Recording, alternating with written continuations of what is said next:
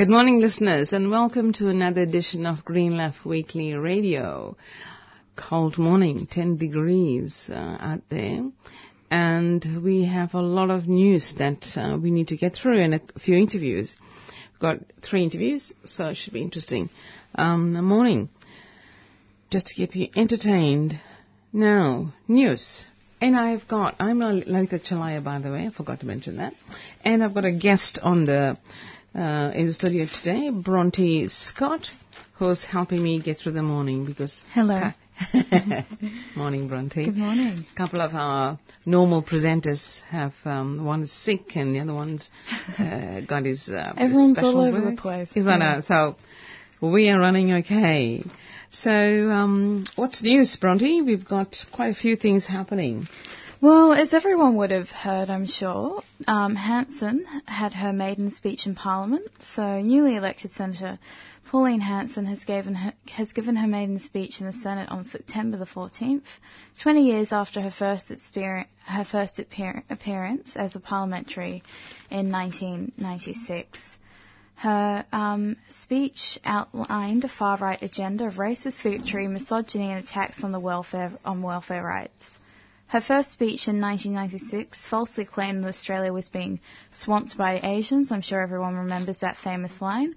This year, however, she falsely claimed that now we are being in, now we are in danger of being swamped by Muslims, which is such an outlandish statement and unbelievable thing to say. Um, it is tempting to dismiss as the ravings of a right-wing lunatic, launching onto whatever prejudice is most useful at the time. While there is an element in truth to this notion, um, it is a downplay of the important threats that posed by uh, resign. Uh, resign. Oh, sorry, I have, I'm quite dyslexic and I can't read that word. Do you want me Um, to read it? Yes, actually. Um, I'll give that to you. You got to fold it so I Ah. can see it. Pardon this. Um, where is it? Okay. Um, what we have here is formed by the. It's um. It's on ABC Radio National. Keri Phillips um, has some commentary on this, but you're talking about um, what, what I call incendiary speech outlined. Her first was formed this year. Yeah, anyway, well, people know about um, Pauline Hanson and various, um, um, you know, people who've done polls have um, come out with this, this, uh, I guess in a way, a new um, finding which says like 49% of the people are against allowing Muslims to come in here. It's almost like a repeat of what's happening in the U.S. and uh, the propaganda seems to be biting and um, the, the I think the Muslims are str- in a way struggling to fight back. Um, I don't know if people saw the program last night, the um, Hackett or something it was called. Yeah. And we had uh, the UPF character. I never can remember his name. I've got a mental block against his name. Um, to, oh, I'm not dividing people. I am just uh, explaining the divisions. I'm thinking, excuse me, we can see we are also intelligent. We also have a brain and he specifically stuck to certain division that he chose to exploit. And um, it was a very, um, uh, not sedate, but very civilized discussion, I suppose you can say the least. It, it didn't explore sufficiently in depth of the reasons for the divisions, but the reality is, um, you know, people are social animals. They travel. People have migrated. All the centuries we've been on this earth, the main way we've um, done things is migrating, mixed with other cultures, whether it's trade or whether it is looking for food in the old and um, It's how the human race survives. Is That's right. Through multiculturalism. Multiculturalism. Will not new. It's not new. It will, it will continue to grow. They, these, these UPF characters and things like that, they act like this is a new thing that's suddenly being put on Australia, multiculturalism and things like that, and that these people are all invading our country when in reality, you know, their ancestors were people that were forced on Australia is, um, criminals forced on the Indigenous and First Nations people. right. These were the first people who so-called invaded Australia. This is, you know, What amuses land. me, what amuses me is that you come to this country, you've got to obey the law. Yeah. But I said, well, you didn't exactly obey the law when you first came to this country, did exactly. you? So how come you have double standards there? And it always fascinates me when people say, I'm Australian. Yeah, but what does that mean? It's Mm. a next question that almost naturally follows. Uh, Australian to me means Aboriginal person. You're the true Australian. Everybody else is a migrant. And Mm. Even in the media, when they describe people or uh, a male was seen doing this or whatever it is, they always say, oh, black male or Aboriginal male or Chinese male or Asian looking Mm. male or Indian man, but they never say white male. It's as if uh, it's a given that when you're Australian, you're white Australian, white Mm. Yeah. male Australian. That's what there's a, a benchmark almost that they follow, and it's it bothers me as a Mm. black person. I've just been thinking, you know, there has to be a shift in this thinking. So what they do is instill this idea that Australian means male and white, Mm. and the rest, True blue Aussie. yeah, so the rest have been be described, whereas that benchmarked term, Australian, refers to a particular um, gender and skin color, has not to be explained. So it's it's a reverse in the way they think. And I suppose yesterday's forum, last night's forum, was controlled, um, and they tried to keep it civil. And I, I found that that it was, I couldn't watch it. No. It, uh, you know, the UPF guy had uh, such a show on it. He he gave um a he was given a lot of airtime, He was in the middle of the room and everything. Yeah. It was, Yeah. it was yeah. and the big domineering guy. And then you got all these women, a couple of women. One of them was a lawyer, a Muslim woman, and even she was very. Maybe she thought maybe you know it's no point banging your head against a brick wall. You can explain things, but it's all you can do. But people have to look at the way everything is presented. Every night you have something about Muslims or anti-Muslim stuff that's being said on radio. It, it you know enters your psyche after a while. Anyway. Yeah. Let's talk about something else. I, I really. Well, well, we'll talk about something more positive, really interesting. The Northern Territory elections. Um, A big victory for Yingiya Mark Guyula, and he's won an upset uh, seat in um, Northern Territory of Lynne Walker. And uh, he only won by eight votes. Isn't it amazing? they were going to that's challenge it, but they thought, you know, we've got enough seats. I think they've 18 out of yeah. 25 seats, the, the Labour Party. So they, they've left it, even though Lynne Walker has been one of this, s- what they call uh, stalwarts. I can never pronounce the word.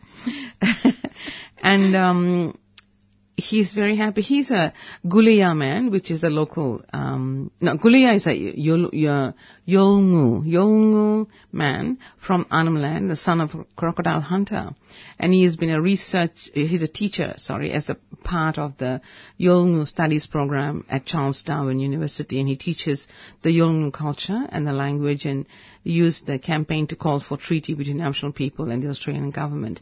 And his argument for treaty is very interesting. He says, um, you know, let us go, let us go. Give us the space to go, think and develop a way that was ours once before. So he, it's like getting in touch with their culture, um, and, you know, doing the things the way they want to do it.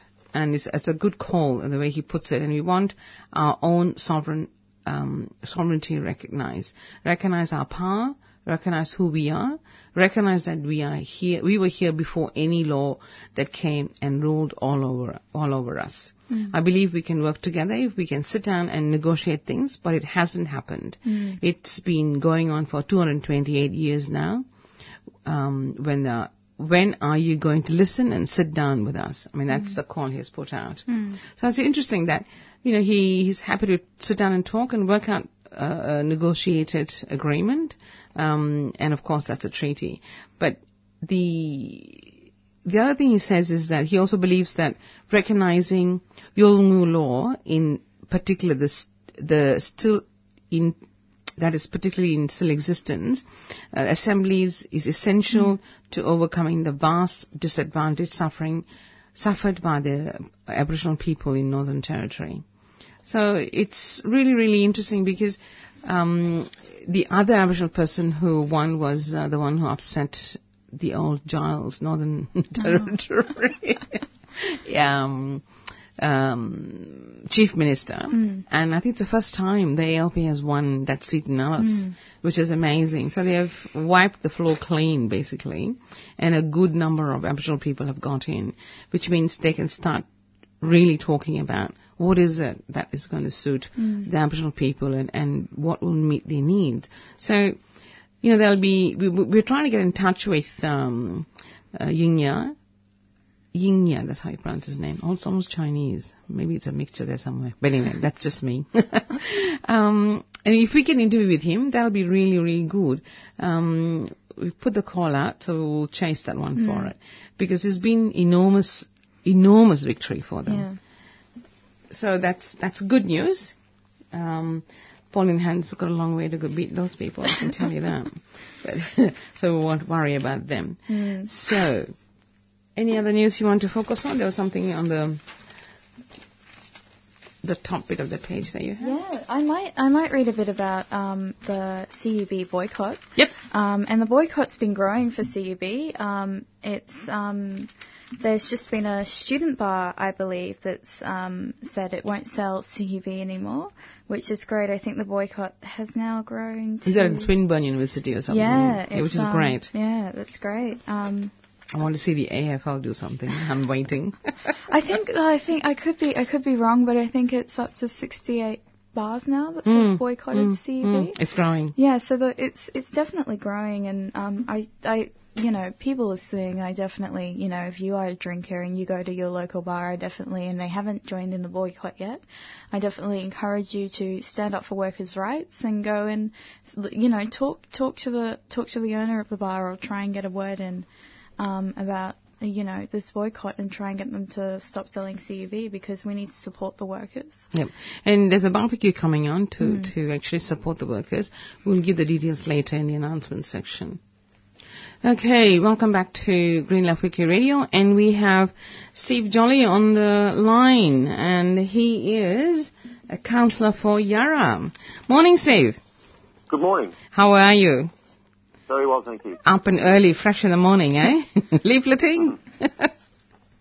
Well, I work in the construction industry, so this is uh, well into my working day.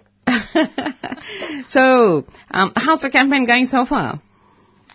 Yeah, it's been good. Um, we've been out there working very hard. The voting started two days early. Yes. Uh, two days ago, I should say. You can vote for a month now um, before the polling day at the polling booth next to the Detroit police station. And um, we've been working hard amongst those people who've been getting left behind in the inner city, the poor, Who've been squ- squeezed out. It's very expensive, of course, to live now in the inner city. And um, in the middle of this development sort of frenzy, um, the poor uh, are being pushed out of the inner city, and that's the, the main theme that we're running on is to, is to cha- make the necessary changes to ensure that that stops. Mm. And that, that also brings up the idea of housing. And I always am fascinated as to what, what councils are doing about housing because housing is usually a, a state or a federal issue. But councils, There's a what, lot they can do that they're not doing. Um, And at, at the moment, I'm worn out with a right wing, you know, essentially right wing councillors. What we want to do is, if we get a majority of the socialists, is first of all use councils unused buildings like the ones next to Collingwood Hall and others as well, and turn them into, um, you know, emergency accommodation for victims of domestic violence, low cost housing, uh, offices for NGOs in the area that are currently struggling to pay the rents and so on. That's the first and quick and easy thing we can do. The second thing we can do is change the local planning scheme so that every large development like the one right next door to your building at 3CR right now yes, forced to have a percentage, a minimum percentage of low cost housing yes, in the um, in the building. So it's not just yuppie apartments. yes, And the third thing is obviously to wage a political campaign in the community uh, against the state government's policy of basically not spending any more money on public housing. That has to change. Mm. And we've got 30 to 40,000 people on the waiting list. There's a massive demand for public housing. Yes. Those who are in it don't find find that the, you know the maintenance and the uh, refurbishments are deadly slow. Yep. Um, so they're the three things that immediately can make a huge difference to um, housing, which, as you correctly pointed out, is the main issue. yeah. Um, and the also the, housing, the lack of affordable housing. That's exactly, I was just going to say that the rent is so high that people can't afford to pay the rent and eat. You've got to choose one or the other, and that's the other big Yeah. issue, isn't it? Yeah, that's right. I mean, look, you know, years ago, uh, Collingwood, Fitzroy. It was where uni students lived in shared houses. Yes. You very, very rarely get that now because even on that basis, it's super expensive. And you, what you find is a lot of people have moved to the northern suburbs, well, you know, further north, further to the north where it's a little bit cheaper. So we want to start a conversation um, on top of those three things that I mentioned before about the need for rent control. Um, we've got it in Berlin, we've got it in certain parts of the United States, Yes. and there's got to be a limit, like there is at the moment with public housing, where rents can no, but can, cannot be any more than 25% of your income. Um, with social housing, it's higher, it's 33%, but we really think that that has to happen. Um, otherwise, um, you know, it doesn't matter how many houses we build, they're just for investment properties and That's they're right. lying idle or they're just affordable by people who are wealthy. Yeah, and all the negative enough. gearing and the negative gearing bit comes in, kicks in as well. So that makes it even harder for people to get any housing. Hmm. For Well, the, the Age reported last year that for every homeless person in Melbourne, there are three empty apartments hmm.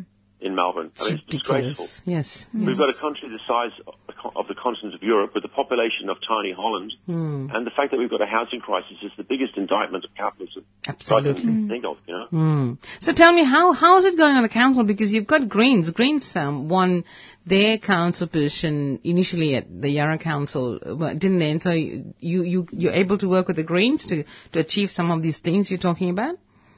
the Greens are hopeless. I mean, you know, 12 years on, um, we've got like just for example, even with cycling, which is one of their core issues. Yep. All we've got in Yarra is one dedicated bicycle lane. It's the smallest one in the world. It's from Gipps Street in Collingwood to Alexandra Parade. Uh, to, sorry, to Victoria Parade. Ah. Less than 500 metres. Where we got the Liberals in Melbourne Council have done more on cycling than the so-called Greens on Yarra Council. So the Greens uh, flatter to deceive. They talk the talk, but they don't walk the walk.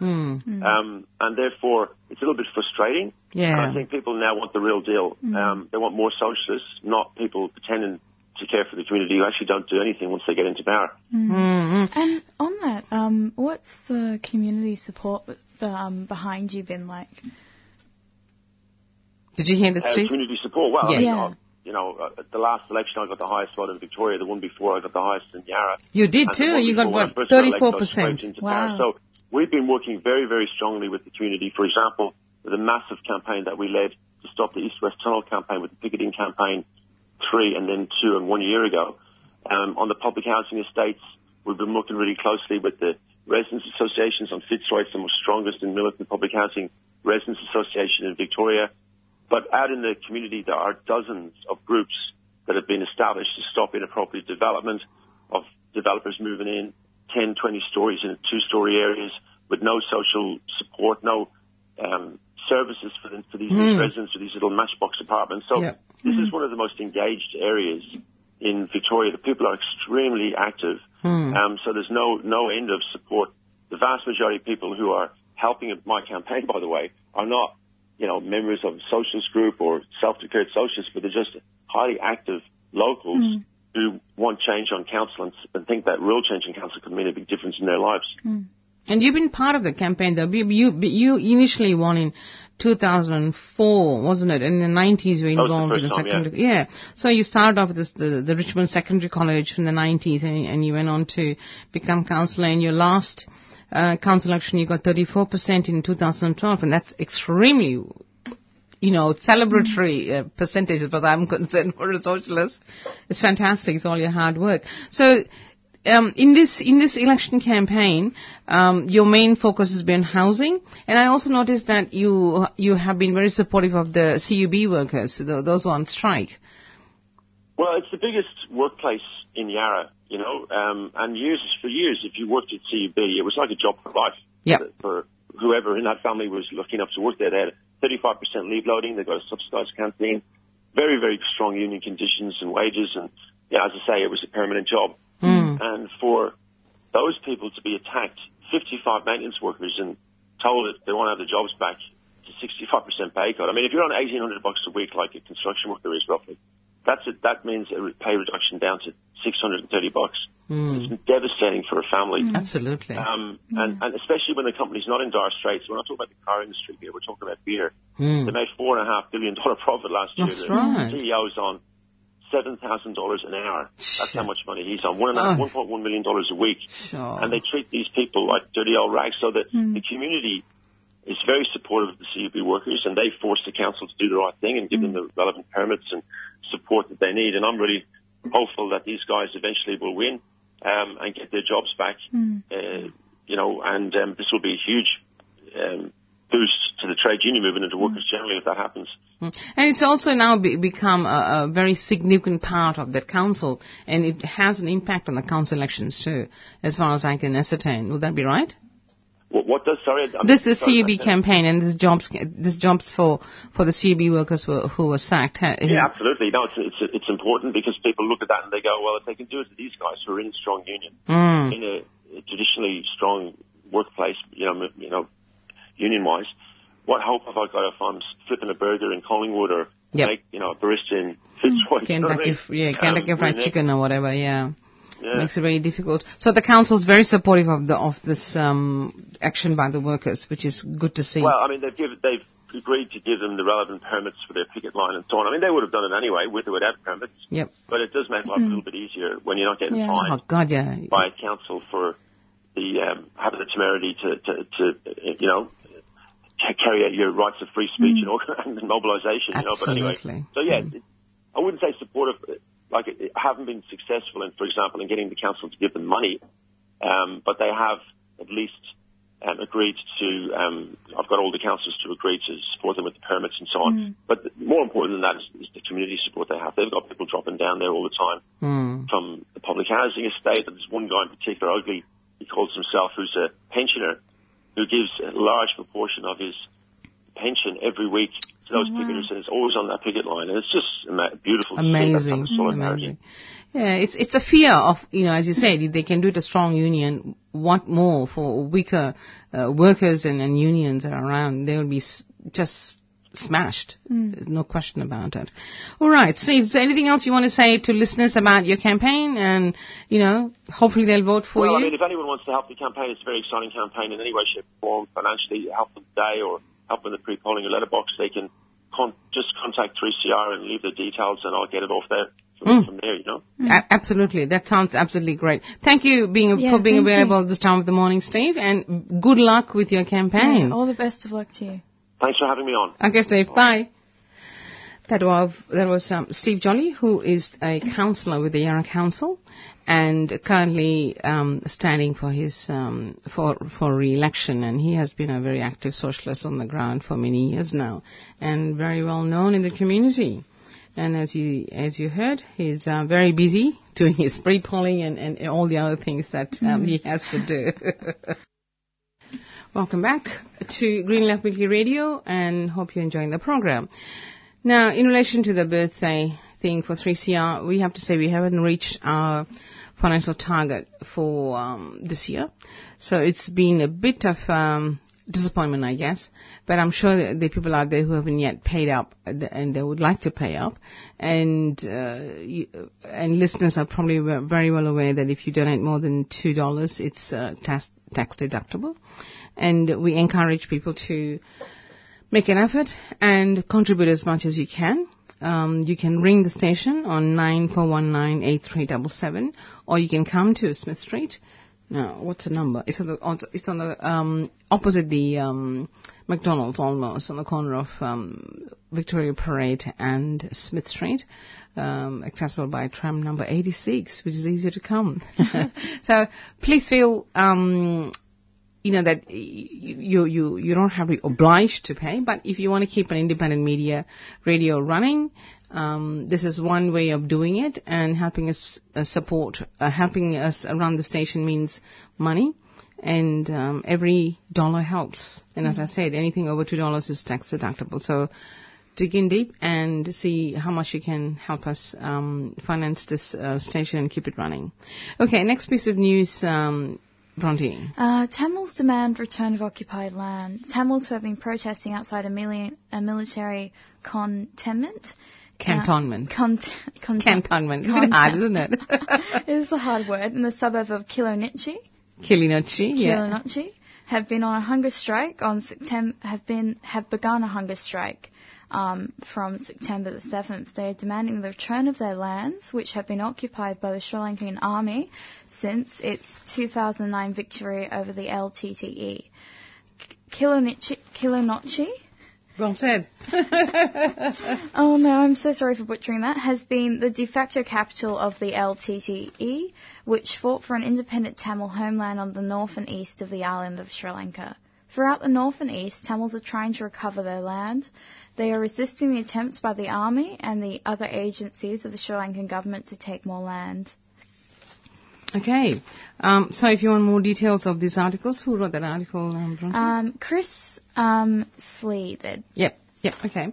So um, the the current Green Left Weekly has all these articles and in expanded version, of course, and you can you're welcome to um, buy one um, and read more of it.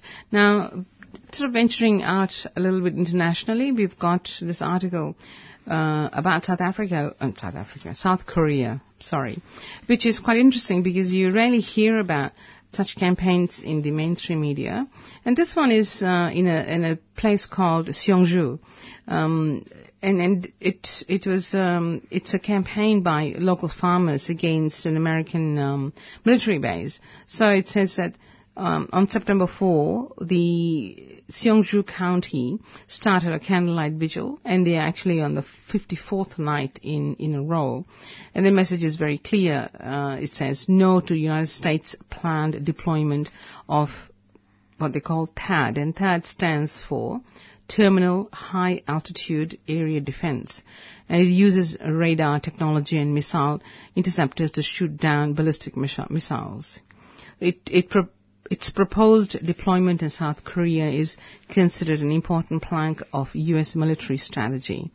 And as we know, with this um, new shift to Asia, the U.S. and, and I guess the main capitalist um, nations um, have launched into strengthening their presence in the East, and of course that's been exacerbated by the dispute of the Strag- uh, Spratly Islands between China, Thailand, Vietnam, Malaysia, um, and so on, and the Philippines and so on. So this is uh, feeding into the shift to Asia by the U.S.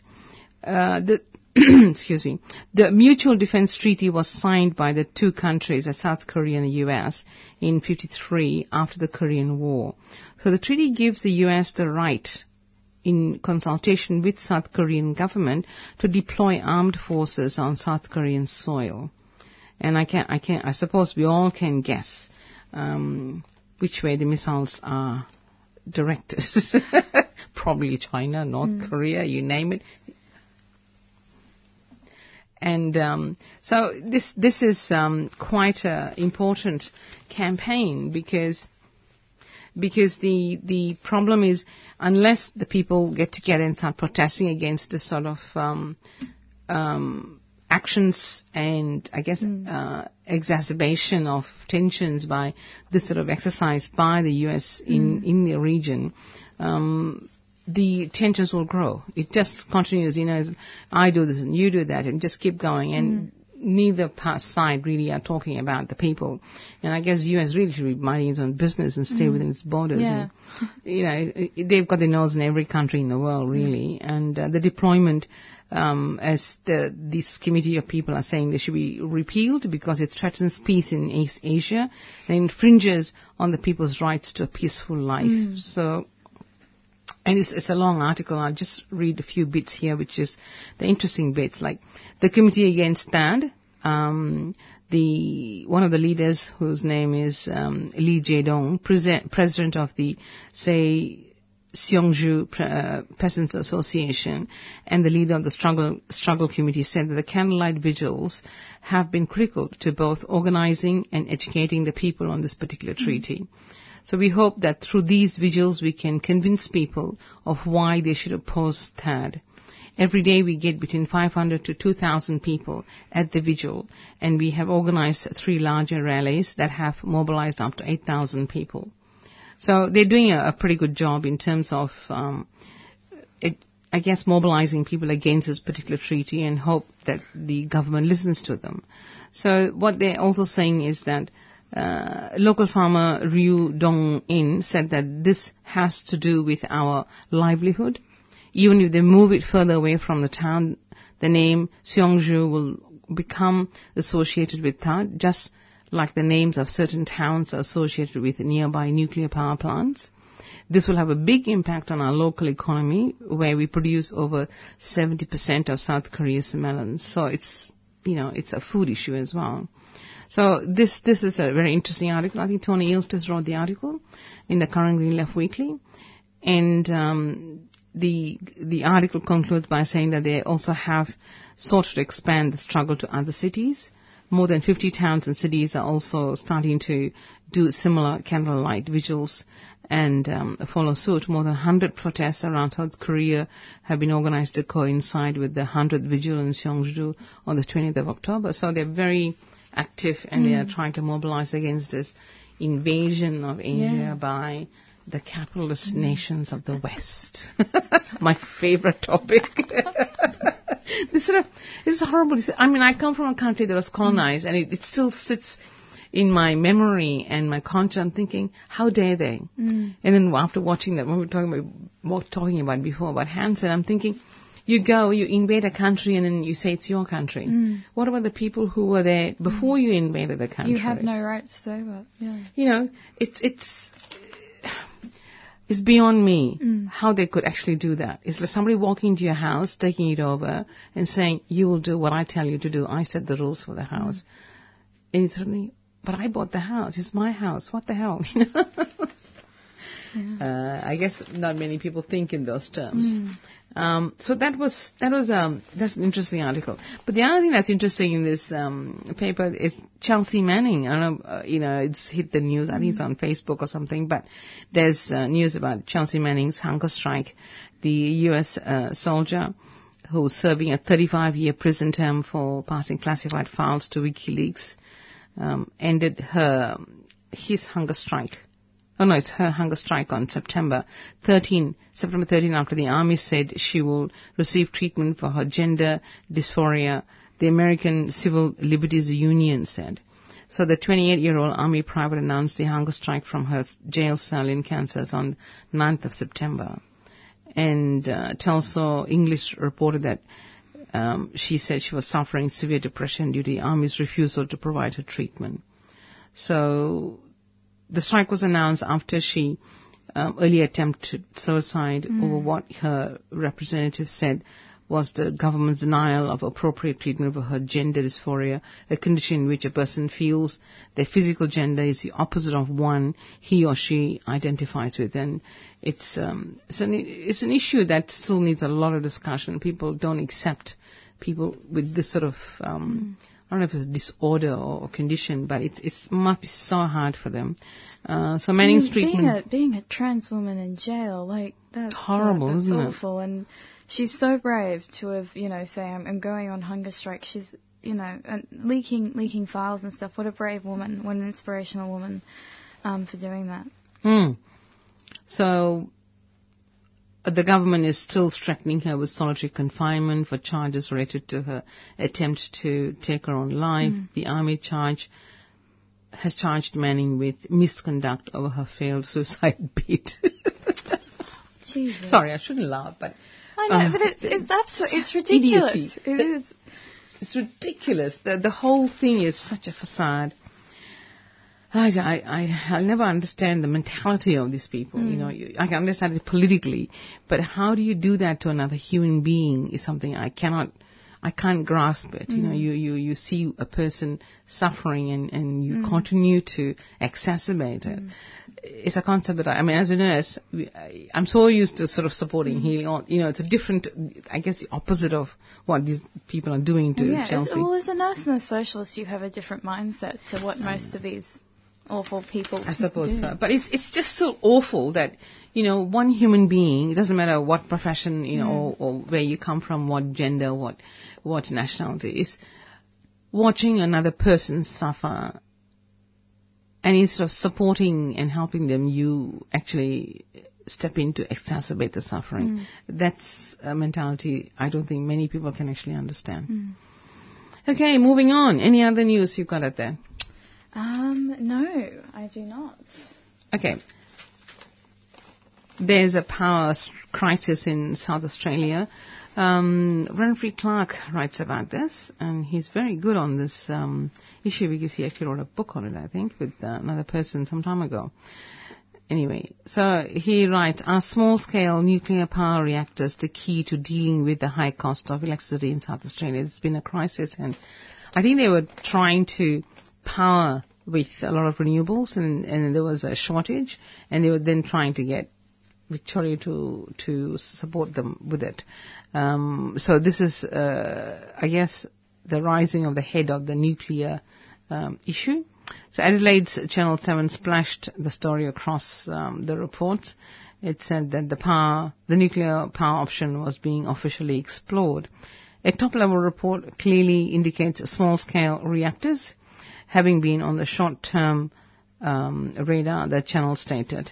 So installing small-scale modulated nuclear generations, um, generators, sorry, was said to be among the 30 business ideas to create competitive, reliable and secure delivery of electricity to South Australia.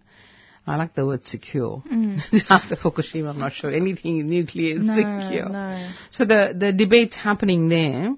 So because South Australia's energy market is privatized and largely deregulated, it's dominated by a small group of business players who are devoted to corporate robbery, as he puts it. Mm. So what happens is this competition to produce um, nuclear power is seen as a cheap way of um, supplying power, but the initial cost will be very high to establish a mm. safe or relatively safe nuclear facility will be cheap enormous. and nuclear are things that should no. not go together ever in the same no. sentence. Doesn't make any sense, no. does it? But that's a discussion. Mm. So the other aspect of this is he talks about is it the renewables' fault? So it says one here for the Murdoch-owned Adelaide advertiser, pathological in its hatred for anything faintly green, the cause of the crisis was too much renewable energy, and that's what's been peddled among mm. most of the media, actually. So the Liberal Party, of course, echoes it, the massive rush into wind energy and alternative energy in South Australia without ensuring the um, continuation of base baseload power is the major problem. And this is what I've heard over and over and over again. Mm. something, what's going on here? So by, go- by contrast, um, Weatherill has been relatively straightforward about the reasons for the state's energy woes. September 9th, AB, uh, on the ABC News, he reported say, he was reported saying that current rules allowed private electricity companies to drive prices higher by withholding supply. So it's actually a different problem altogether. A small number of energy suppliers in South Australia have too much power, the Premier argued. It, ho- it in hopes of forcing a degree of competition on the state's energy oligarchs, the government has not drawn upon its energy market transition plan that was announced on the 8th of September. The plan um, centers on a move to put 75% of the government's energy needs up for tender, with firms obliged to bid against one another for supply contracts. So it's all commercially manipulated, to yeah. say the least. So they proposed is uh, also proposes a $24 million um, incentive for gas exploration aimed especially at um, luring gas corporations burnt by the recent Victorian ban on fracking. So it's a very commercial, commercially, artificially created shortage. Mm. So it's got nothing to do with renewable energy. No, nothing at all. And the the, the argument against you know wind um, wind, renewable energy by wind is you know ridiculous when they're thinking of bringing in radioactive you know and because a wind tunnel isn't going to explode and kill us all. you know. That's right. and we have Jono La Nauze on the line. Uh, he is the Healthy Ecosystem Manager from the Australian Conservation Foundation, and we're going to discuss the Carmichael um, coal mine, Adani's Carmichael coal mine. Morning, Jonah. Welcome to 3CR. Good morning. Good morning. And uh, thank you very much for agreeing to talk to us this morning. Now, the case against uh, the Adani Carmichael coal mine was lost, um, and you are planning to appeal it. I wonder if you could give us a quick, um, perhaps, you know, description of what how you launched the case and what's the basis of your appeal? Certainly. So, Adani's uh, proposed Carmichael coal mine would be the biggest coal mine in the southern hemisphere. Uh, it would dig up uh, coal that, when burnt, would create 4.6 billion tonnes, not million, but billion tonnes of climate pollution, which would have a extraordinary impact uh, on, on, on the atmospheric uh, sorry, on, on, the amount of carbon in the atmosphere and thereby on the Great Barrier Reef and in reality all uh, native flora and fauna in Australia. So the ACF, uh, building on the work done by many local conservation groups on the ground, uh, decided to challenge the lawful uh, approval of this mine in the federal court. Uh, the key ground that we took to the court was that that 4.6 billion tonnes of climate pollution would have such an obvious detrimental impact on the Great Barrier Reef that the minister could not uh, uh, could not have been living up to his obligations to protect the reef under the World Heritage Convention mm. when he decided to approve the mine. I think it's a fairly logical argument that we made. It's common sense uh, almost, isn't it? indeed.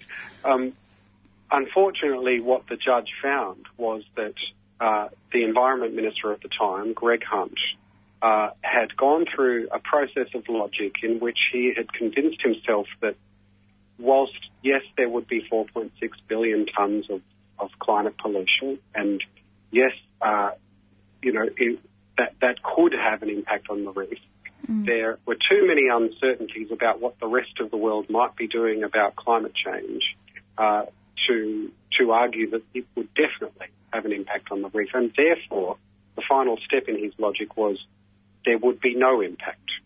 And he did not need to consider the impact of that pollution. And the judge found extraordinarily that under Australian environment law, the minister is perfectly entitled to make such an absurd conclusion. Oh dear. so we we cannot stand by and, and let uh, such a finding stand. We need to test it uh, in the full by their full bench of the federal mm. court. And we need to ensure that Australian environment law doesn't allow such absurd, life-threatening decisions to be made. Hmm. And it's such an, you know, an absolute a statement to make like that is such an absurd statement and such a ridiculous statement that it will have no effect on the reef at all. Because anyone, anyone with no knowledge about environmental science or anything like that can look and be like, well, it's obviously going to have an effect on the reef because it's a vast amount of pollution. In, indeed, but this is why we need to ensure that either this judgment does not stand, and we mm. will we will pursue it all the way to the highest court of the land if we need to, or if if it still stands, then it proves clearly there is something broken at the very heart of Australia's environment protection law. Mm. If they can't protect the reef from such an obvious threat, they can't protect anything. So what's what's the fundamental basis? Because uh, of your appeal? You know, what are you, what are you, what are your points are you using to um, appeal the decision? Uh, well, essentially, we are disputing the environment minister, the environment minister's claim that he made in the court that this coal will not have an impact on the Great Barrier Reef. We, uh, believe it or not, under the under our national environment law, we cannot actually uh, we cannot appeal the merit of that decision. Mm. We, we, cannot get into the scientific facts of the case and say uh, that the the impact on the reef would be unacceptable and the minister made the wrong decision. Oh, really? You can't, you can't do that. No, this is one of the great weaknesses of, of our environment law. Oh, my uh, goodness. What we can do is say the minister did not properly consider the evidence and did not do so in a logical and lawful manner. Ultimately, if the minister still then uh, went through that process and decided, well, there will be a significant impact on the reef, uh, but I'm just going to let the mine go ahead, we we would have very limited grounds to, to appeal that. It's an extraordinary thing about national environment law in Australia that many people don't realise. Well, obviously, it's a deliberate way of writing the law so that mm. the the environment movement is weakened in any legal and steps the it takes. corporations win every time. Yeah. Yeah. So how does this thing? Yeah. Sorry, go on. Well, I think that, that that's exactly right, and this is the, the bigger picture story that, that we need to tell. I in Australia, it's a story that's been stuck on repeat for decades, if not centuries. That Mm. if, if you are a big business that can convince people there are jobs and profits to be had, uh, and, and you can donate to the right politicians, Mm. doesn't matter what our environment laws say, doesn't matter what our cultural heritage protection laws say, you will have the right to, to get an approval and the community will not have a right to, to stand against it. It's a story we have to change.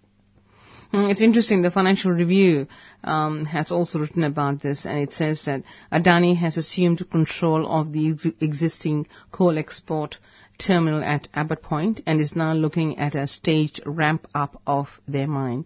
This means that they can reduce the initial cost of their project by billions of dollars, but be able to um, to proceed with their massive coal mine, which will still be the biggest in Australia, and send thousands more coal-laden ships out through the Great Barrier Reef each year, all to generate billions of tons more greenhouse gas emissions.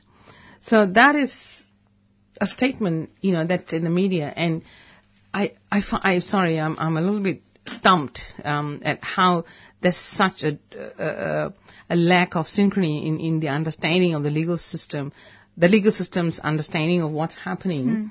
And as you pointed out rightly, it's the law that is the obstacle. But the other aspect of that that I'm very curious about is that the international heritage protection it's supposed to have.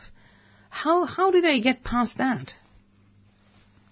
It, it's a good question, and that was one of that was in fact the, the key legal argument we made uh, was that because the reef is uh, listed on the World Heritage Register, and Australia has signed the World Heritage Convention, and our national environment law uh, puts an obligation on the minister uh, to to do his or her utmost to protect sites of World Heritage. Uh, that this was clearly uh, not not in line with that obligation. The federal court found, however, that, that the minister essentially has this extraordinary discretion to decide in a case if there's some uncertainty about the, potential of you know, the cause and effect link. That oh well, you know, it's possible. I guess someone else somewhere else might. Uh, might reduce their emissions and therefore it might not have that link, that the minister's entitled to say, well, I can't tell that much about whether or not there's an impact, so I'm just going to say there isn't one. Oh God. That apparently is an extraordinary loophole in our environment law, and we think it needs to be closed, and that's why we're challenging this all the way to the full bench of the federal court. A well worthwhile venture, I'd say, and I hope you have lots and lots of support in this. At least we are worried about it. We're very worried. As human beings, and we all should be worried. You know, one of the to to to put it in a personal angle, I guess, to this whole thing. When I was a kid in Malaysia, we we were all taught about the great wonders of the world, and the Great Barrier Reef was one of them. My dream was to go and see, which I did see in 2010. But I look at it now, oh my God, they're going to destroy the thing. It just breaks my heart just listening to it.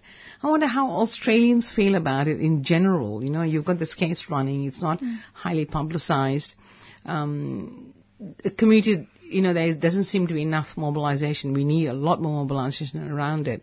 But it's, it's a heartbreaking thing that it's almost like destroying the planet, isn't it? This is the mm-hmm. beginning of it, in a sense. At least that's how I feel at a personal level. Yeah, I I think that's exactly right, and, and it's a reason that we do need to get the message out that, that this is we cannot just simply stand by and allow decisions like this to continue happening because if we stand by this decision, another one and another one and another one will happen. So That's it is right. actually time that we stood together and drew a line and said, we need to stop this story that big polluters are allowed to get away with killing the Great Barrier Reef, sending species extinct and so forth. Hmm. It is not a story that we can afford to allow to repeat any longer. No. Mm, it's like the fracking story. We need to stop it. So, how do you think people can get involved and support you in this particular, uh, you know, challenge? I suppose really, it's a, it's a mammoth one. Um, Well, give us we've, some. we've had a, a we've had a great outpouring of, of financial support because, of course, taking this challenge to the mine uh, to the court is an expensive and Of course. risky exercise. Mm. Uh, but beyond that, we will be rolling out. This is not a short-term campaign. This is going to take years. We will be asking people, in particular electorates around the country, but everywhere, to get involved in making sure this is on the register of their local MP because ultimately whether we win or lose in the court, the decision ends up back in the hands of our elected representatives. We need to change this broken system. We need to say not just no to this mine, but to every mine after it. So we will be rolling out a national campaign and we'd encourage people to get involved in that. Our website is acf.org.au and you can click on community and get, get involved via that. Uh, it'll be a long-term effort and we really need everyone to join us. Yes, that sounds a very important thing to do because if we can't stop that, that's it. You know, I, I just, I don't have words to describe how this whole thing will break the hearts of so many people who, who have enjoyed, you know, the movie version of Great Barrier Reef in the movie Nemo and stuff like that. But this is, this is the pits of mm. exploitation and, mm. and destroying land for money. It's, it's, it's mm. the naked um, exposure of the capitalist desire to make profit. They don't really care, do they? Anyway, It is. But Australians have stopped these things before. We That's stopped true. Jabiluka. We stopped the Gunns Pulp Mill. We stopped the Franklin Dam many years ago. We can do it again. we can do it again. Absolutely right. And we shall go forward with that positive message in mind. And we shall put the news out and put it on the, on the website as well. And thank you so much for Thank you, giving yeah. us more um, information on this. And good luck. And we're all behind you. Um, so, John, thank you so much um, for being available. Thanks a lot. It was a Okay. pleasure. Bye. And we have an interview here. With um, Shay, um, one of the occupiers of SCA, who's an alumni at SCA. Um, What's SCA? SCA, so the SCA occupation, um, Sydney College of the Arts, has been going on for over a month now, which is really exciting. And it's an occupation driven by the campaign to keep um, Sydney College of the Arts at Callan Park and to save the school. Okay, morning, Shay. How are you going? Hi, I'm going well, thank you. Okay, so Bronte's going to ask you a few questions, and we'll inform listeners about how the how you have been victorious recently, I believe. Yes, yeah, we um, uh, under student pressure, the dean, uh, Colin Rhodes, uh, stepped down, which was one of our first demands. So it's very exciting. That's amazing headway. It's, uh, it's very great. Um, it's so exciting that one of the first demands have been met. Like, you know, with a campaign like this, you think, oh, we're going to have to wait much longer for a demand like that to be met. But for it to be met, you know, so soon into the campaign is such a tremendous achievement. Yeah, definitely. Mm. Um, so uh, the student strike was um, announced yesterday, and that's a very exciting um, development in the campaign. Could you tell us a bit more about that? Yeah, um, yeah. So it's going to be a 48-hour strike, and it's going to involve multiple actions. Um, uh, uh, a picket line has been proposed to be outside of the Sydney College of the Arts, and uh, we're going to have um, a roving picket of class disruption down at main campus, Mm. and uh, various other things. Um, a tent embassy in the quad outside of the vice chancellor's office Oh, great. um, with music and food and um, possibly an art installation. So yeah, it's going to be a very exciting day. Uh, lots of work ahead of us before that, but Mm. yeah, it's um, very encouraging that it passed um, and passed as um, as unanimously as Oh, it wow. did at the meeting. Yeah, there was only um, about two votes against it uh, Oh, at a meeting of so over a hundred people. So Oh, wow. yeah, very exciting. Sounds good. Now, despite the fact that one scalp is gone, so to speak, I believe the university hasn't made any moves to withdraw their desire to close down the college. Will that be right? Yeah, no, not at all. And they've put in a new person uh, as dean who doesn't really seem to be much of an improvement over Rhodes, unfortunately. Mm. So are they actually talking to the students who are occupying it? Um, not not really. Um, Margaret Harris, who is the new dean, she um she hosted a few meetings uh, on campus last week Mm. um, to talk to students, and a few of the occupiers went down, and other students involved in the campaign, and um, tried to gauge where her support for the campaign was, and uh, it wasn't very encouraging. Most of the answers were sort of lukewarm, inconclusive, and um, it's pretty clear that she's yeah just another um, yeah part of the machine of the university, unfortunately. Hmm. So have you have any idea of what the next next step's going to be, and what sort of strategies do you guys have? Uh, well, we have the strike coming up on October 5th, Mhm. um, so that'll be a big thing. Um, I think if if that's if the organization goes really well um, and it's successful, it could be um, a huge part in an ultimate win for the campaign. Hmm. But I, I was very excited to see that the dean resigned. I thought, yes, the young people have achieved something Yes. fantastic. It was a good very exciting. yeah, that's it's it is it's so exciting for our first demands we met, and I mean you would know a bit about strikes because you've been involved in student strikes before, um, Shay. I Yes. yeah, so like it it would be quite interesting coming from because you were uh, students were on strike um for a month, I believe. Um, Yeah. Um, both in 2012 and 2013-14 in Quebec. Yeah. mm, Mm. So the um, feeling of victory has to be now followed up with more real victory on the ground in relation to the actual withdrawal of the closure of that wonderful building I keep hearing about. I think I have to go and visit it when I go to Sydney. Coming to the occupation, Lily. yes, I should, shouldn't I? But um, okay, so how how's the team? How are the troops, um, you know, bearing up? There are a few of you who stay there most of the day or overnight, or how how's it being organized? Yeah, um, we tend uh, we make sure we have um, a good core of people Mm. in here day and night uh, every day. Last night we had about four folks. It was a good core. Um, yeah, things are going well. The um, I think the uh, the strike vote really helped with um, people feeling like there was outside support for what we're doing. It can get a little bit insular in here, Mm. sort of forget the outside world. Um, so that was really good. Yeah. Uh, yeah, I think morale's at a good level and people um really keen to keep fighting. Mm. And I think the key thing is, is victories like these are very rare, and especially victories that are uh, gained by young people who actually go out and fight for their rights. Because I, I mean, I'm an older person, so to speak, and um, when I think about it, the last time I saw young people actually uh, jump for joy in victory was like the Vietnam War days when students mobilized mm. enormously, and there was lots and lots of mobilization, mobilization since then.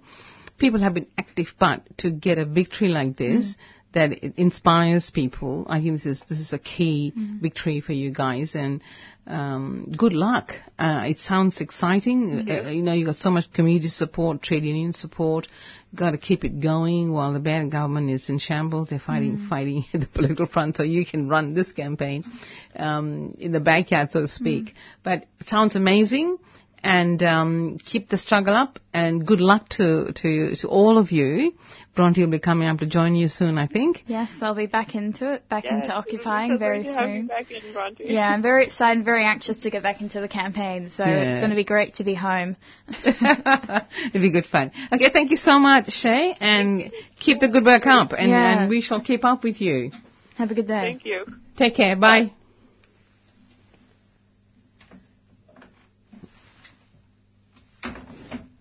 Okay, um, a quick um, station announcement, and then we shall go on to um, the general announcement. Indigenous people in Australia and the Pacific have borne the brunt of nuclear testing, and this was not done unconsciously. We found documents in the British archives saying that yes, there is uh, certain hazards, but only to primitive peoples. Those that don't wear clothes and don't wash, unlike us British. So the sort of racism inherent in this whole operation was known and understood from the beginning that these were the casualties of a larger imperial policy and that they were able to bear the brunt because they were very small populations and didn't have much political voice. And as we fast forward to today, we see that same thing. 3CR, keeping you informed about Australia's nuclear past and present. At such a time, it's important to have a voice like 3CR, steady, constant, sane, and committed to a nuclear free Australia.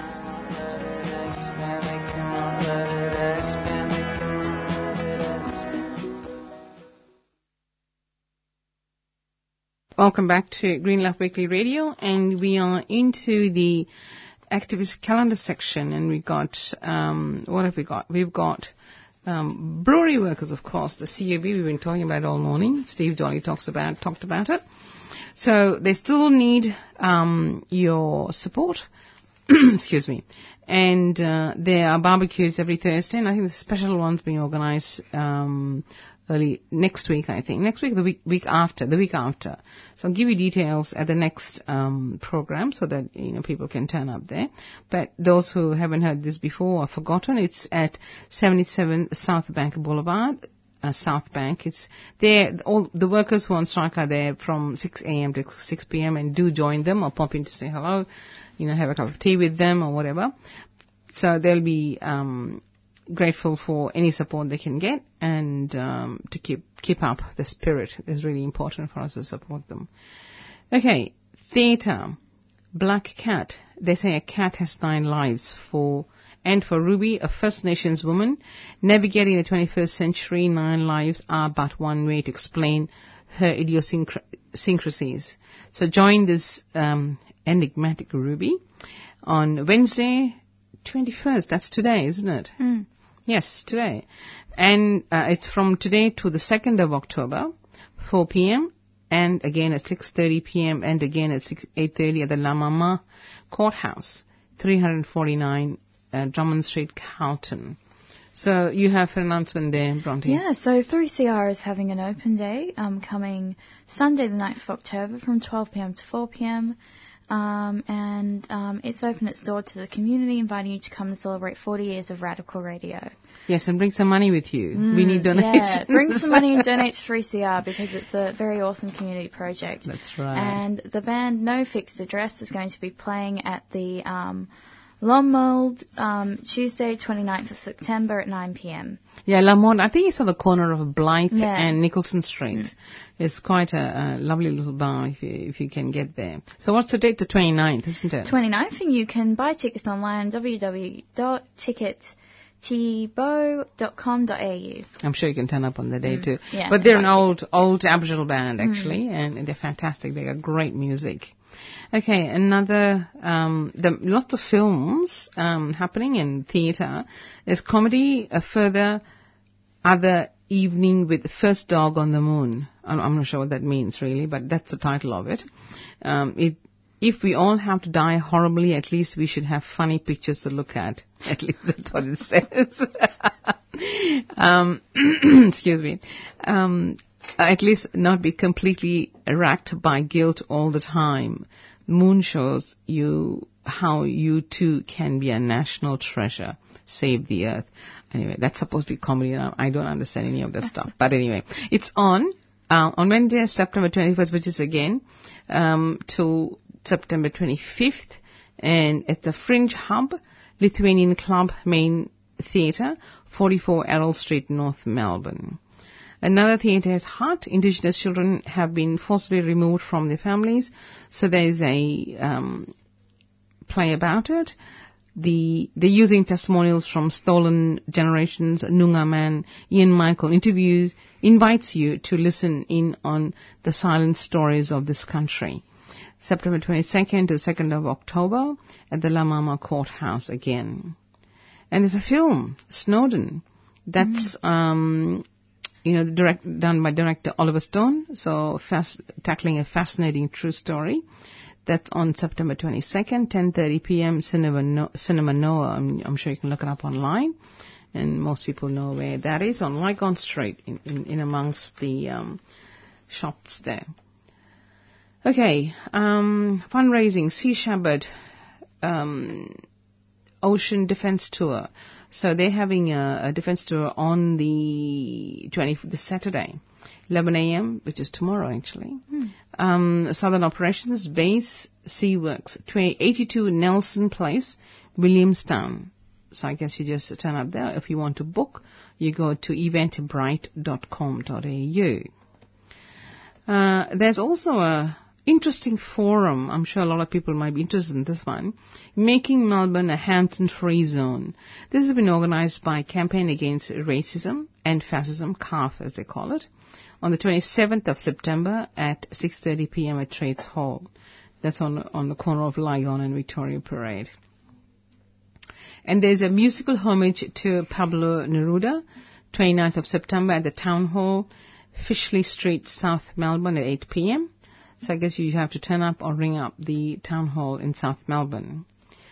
Um, a film, another film, Tunnel Vision, a documentary that fights to stop the 18 billion dollar East-West Link road. That's right. That's what we talked about this earlier on with uh, Steve Jolly as well.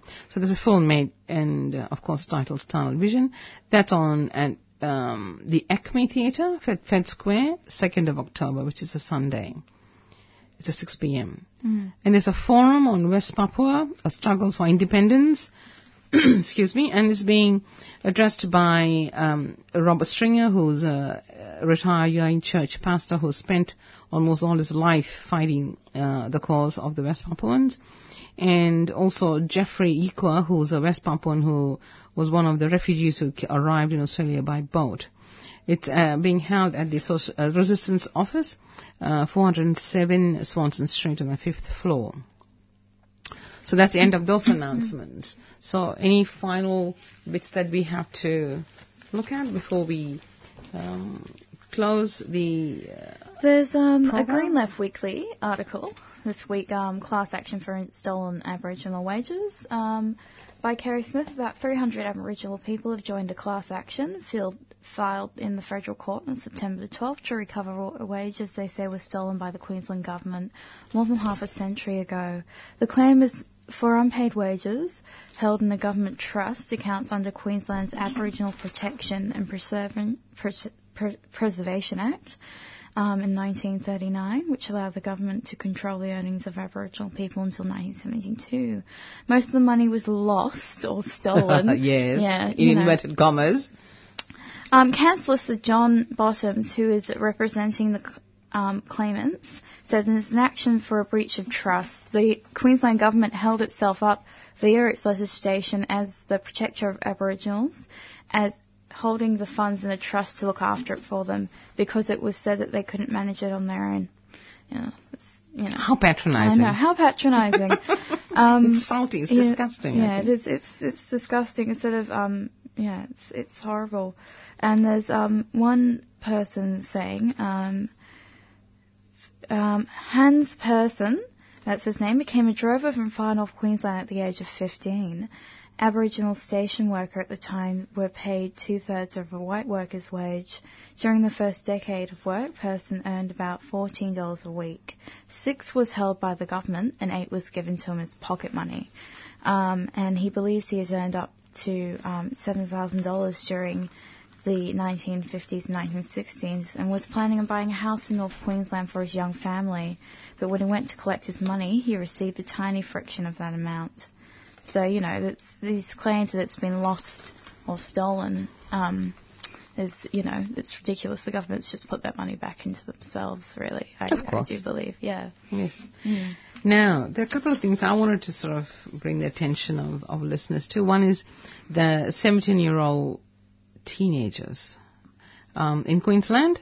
They used to be put into adult prison. So the, gov- the Queensland government has announced that from September the 7th, that it will move all 17 year olds out of adult prison within 12 months of new laws being passed. Um, there are four, 48 17 year olds in the state's adult prisons in itself, I think is criminal, but that's, you know, my personal opinion. And the move means 17 year olds will no longer be viewed as adults by the court, which hmm. is a big relief. Hmm. The kids can have a bit of a, you know, ah, relief from this hmm. I just after Don Dale, I'm, I, I, I'm I feel exasperated even to talk about it. Anyway, so pa- Palaszczuk, the Premier of Queensland, has announced this, so which is a good thing. So I guess we should take the, the good thing, the little good things that we can get. But after 12 months, a lot of those 17 year olds that are in there will Be age out. 18. 18, yeah. Yeah, and then they'll be stuck back in the system again. yeah. It's just disgraceful. disgusting. But I, I just want to finish off with this um, a quick rundown of the omnibus thing, which is being, you know, hailed as wonderful. The Labour's achieved such a you know wonderful gains by, um, uh, uh, I think, rolling back some of the cuts. And but in real, with the Liberal, Liberal Party, of course. But the real thing is this: the opposition agreed to support 20 out of 24 cuts. Let's just quickly run down the, the mm. bits so people can be a little bit more aware of what actually has happened. So, the New Start payments and the pension from the, that's right. The deal is saving the unemployed on the measly New Start payments and pensioners from a threatened $4.40 40 cents a week cut. Big deal. The previous Labour government's modern, modest uh, public dental health program and income support payments to people in the psychiatric confinement were also spared.